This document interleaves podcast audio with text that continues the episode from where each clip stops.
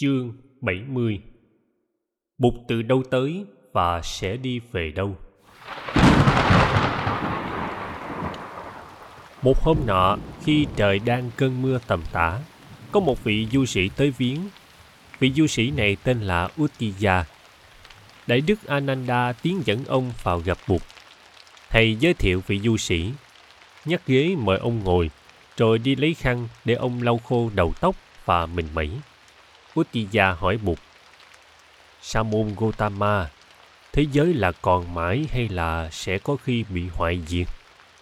Bụt mỉm cười, nói. Du sĩ Uttiya, tôi xin phép không trả lời câu hỏi đó. Uttiya hỏi, thế giới có biên giới hay không có biên giới? Tôi cũng không trả lời câu hỏi đó. Vậy thì thân thể và linh hồn là một hay là hai? Câu hỏi này tôi cũng xin phép không trả lời. Sau khi chết, Sa môn Gotama còn hay là mất? Câu hỏi này tôi cũng xin phép không trả lời. Hay Ngài nghĩ rằng sau khi chết, Ngài vừa còn mà cũng vừa mất? Du sĩ Uttiya, câu hỏi đó tôi cũng không trả lời. Uttiya ngạc nhiên, ông nói, câu nào tôi hỏi, Sa môn Gotama cũng không trả lời.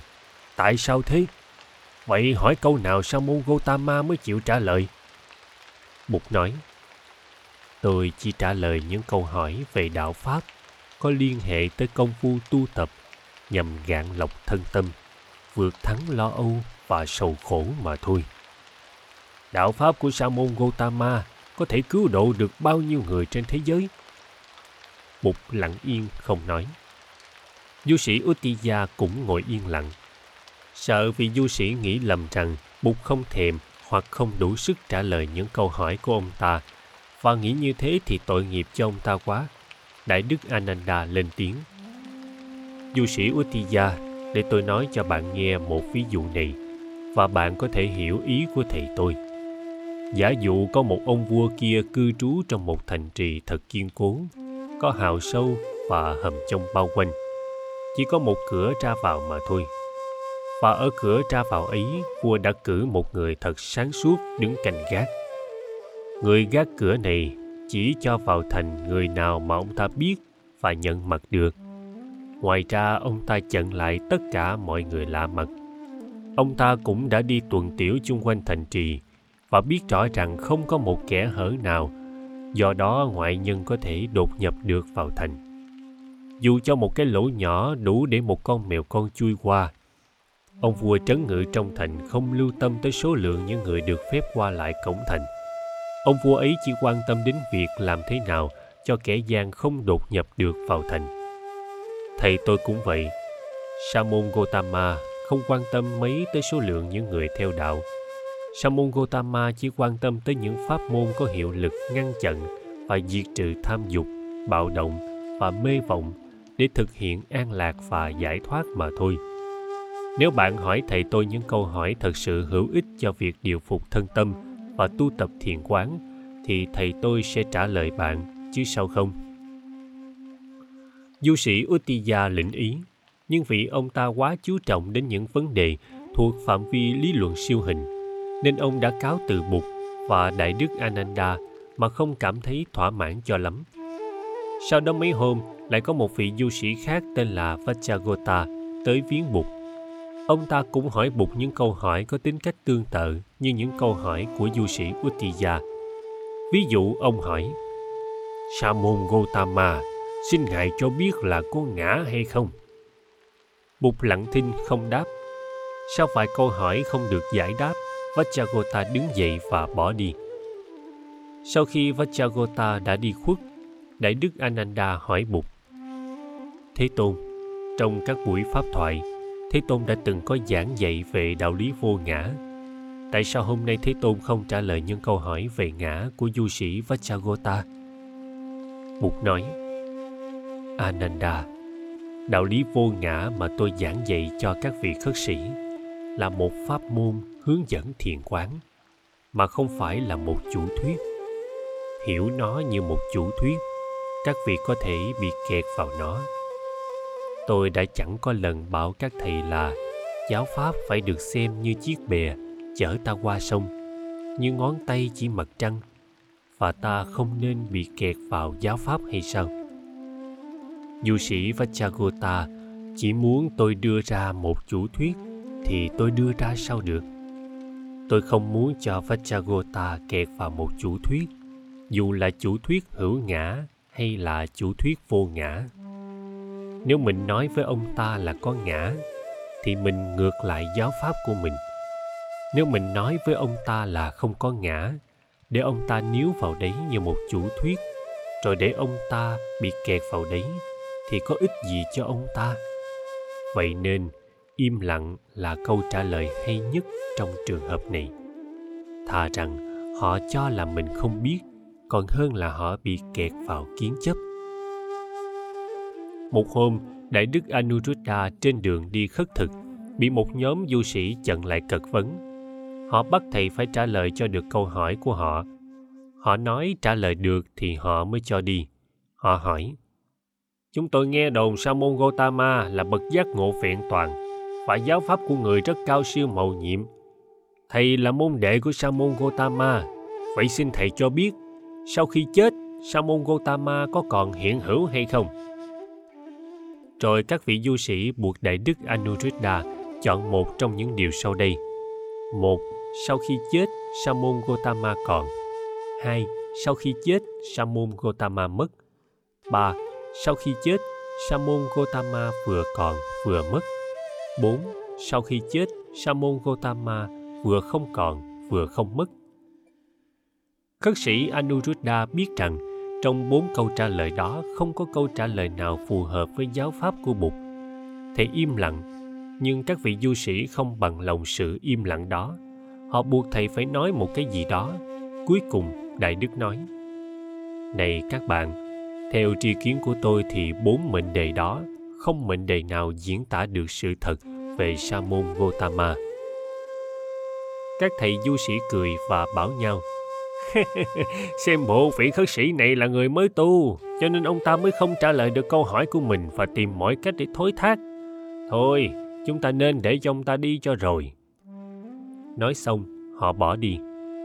Sau đó mấy hôm, gặp giờ pháp thoại, đại đức anuruddha đem việc xảy ra trình lên bục, rồi thầy nói thế tôn xin thế tôn soi sáng cho chúng con để chúng con được học hỏi thêm và để cho chúng con có khả năng trả lời mỗi khi được hỏi những câu hỏi tương tự.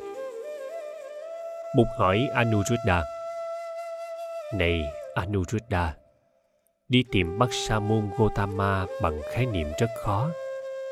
Sa môn Gotama ở đâu? Anuruddha, có thể tìm Sa môn Gotama nơi hình sắc không? Bạch Thế Tôn, không. Có thể tìm Sa môn Gotama nơi cảm giác không? Bạch thế tôn? Không. Có thể tìm sa môn nơi tri giác tâm tư và nhận thức không? Bạch thế tôn? Không. Vậy thì anuruddha có thể tìm sa môn gotama ngoài hình sắc không? Bạch thế tôn? Không có thể tìm sa môn gotama ngoài cảm giác không bạch thế tôn không có thể tìm sa môn Gotama ngoài tri giác, tâm tư và nhận thức không? Bạch Thế Tôn không. Bụt nhìn Anuruddha. Vậy thì tìm sa môn Gotama ở đâu? Anuruddha ngay trong giờ phút hiện tại đứng trước sa môn Gotama mà còn không nắm bắt được sa môn Gotama huống hồ là sau khi sa môn Gotama diệt độ. Anuruddha, tự thân của sa môn Gotama cũng như tự thân của bất cứ một pháp nào trong vạn pháp không thể nào nắm bắt được bằng khái niệm bằng những phạm trù của nhận thức phân biệt. Phải thấy được các pháp trong liên hệ duyên khởi của nó phải thấy được sa môn gotama nơi những pháp mà ta thường cho là không phải sa môn gotama như thế mới thấy được chân tướng của sa môn gotama anuruddha, muốn thấy được tự tánh của một đóa hoa sen, ta phải thấy được đóa sen nơi những pháp mà ta không gọi là đóa sen, như ánh sáng mặt trời, nước hồ, đám mây bùn đất, hơi nóng. Chỉ có cái thấy đó mới đưa ta vượt thoát được cái lưới biển kế sở chấp, tức là cái lưới phân biệt khái niệm, tức là những phạm trụ sinh, diệt này kia, có, không, dơ, sạch, thêm, bớt. Muốn thấy được sa môn gotama cũng thế. Bốn phạm trụ có, không vừa có vừa không không có cũng không không. Chỉ là bốn cái lưới nhện, trong số bao nhiêu chiếc lưới nhện khác, không có đủ sức nắm bắt được con chim đại bàng của thực tại màu nhiệm. Anuruddha, thực tại tự thân, không thể dùng khái niệm phân biệt mà nắm bắt, không thể dùng ngôn ngữ văn từ mà diễn bày. Chỉ có trí tuệ thực chứng do thiền quán đem lại mới giúp ta nhận được tự thân thực tại. Anuruddha, một người chưa bao giờ có dịp nếm hương vị của một trái xoài, thì không thể nào biết được hương vị ấy. Dù người khác có dùng bao nhiêu ngữ ngôn, văn từ và khái niệm phân biệt để diễn tả hương vị trái xoài cho người kia nghe, chỉ có kinh nghiệm chứng đắc trực tiếp mới đưa ta thể nhập được thực tại do đó, tôi đã từng nhiều lần nói với các vị là đừng nên đi lạc vào thế giới của hí luận để đánh mất thời gian quý báu của sự tu tập quán chiếu. Anuruddha, vạn pháp là vạn pháp trong cái tự thân như thật của nó. Cho nên, ta gọi tự thân của các pháp là chân như, ta tha tha. Chân như là tự thân màu nhiệm của vạn pháp.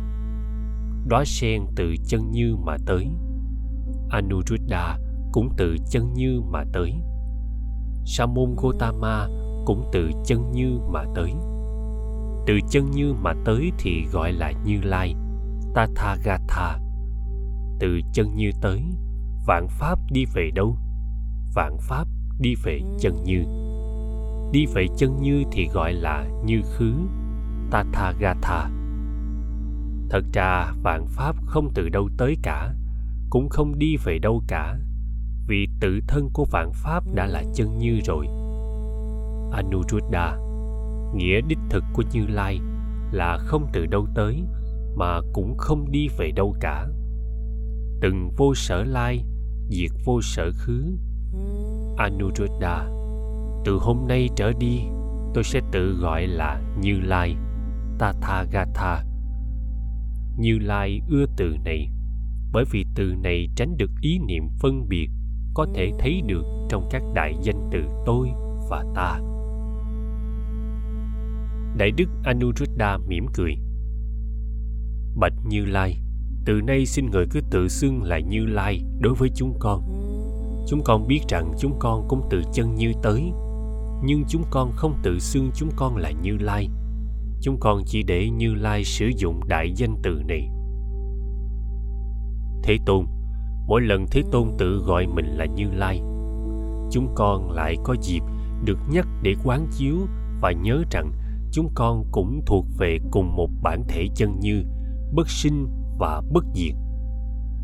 Bụt mỉm cười, như lai rất vui lòng vì đề nghị ấy của thầy anuruddha đại đức ananda có mặt trong buổi tham vấn kỳ diệu hôm ấy sau khi cuộc tham vấn chấm dứt, thầy đi theo đại đức anuruddha thầy đề nghị là ngày hôm sau, hai người sẽ lên trùng tuyên cho đại chúng nghe nội dung của cuộc tham vấn từ đầu tới cuối và đại đức anuruddha sẽ bắt đầu buổi trùng tuyên bằng cách thuật lại cuộc đối thoại giữa thầy và các du sĩ ngoại đạo trên đường phố Savatthi. Thầy Anuruddha rất hoan hỷ về đề nghị này.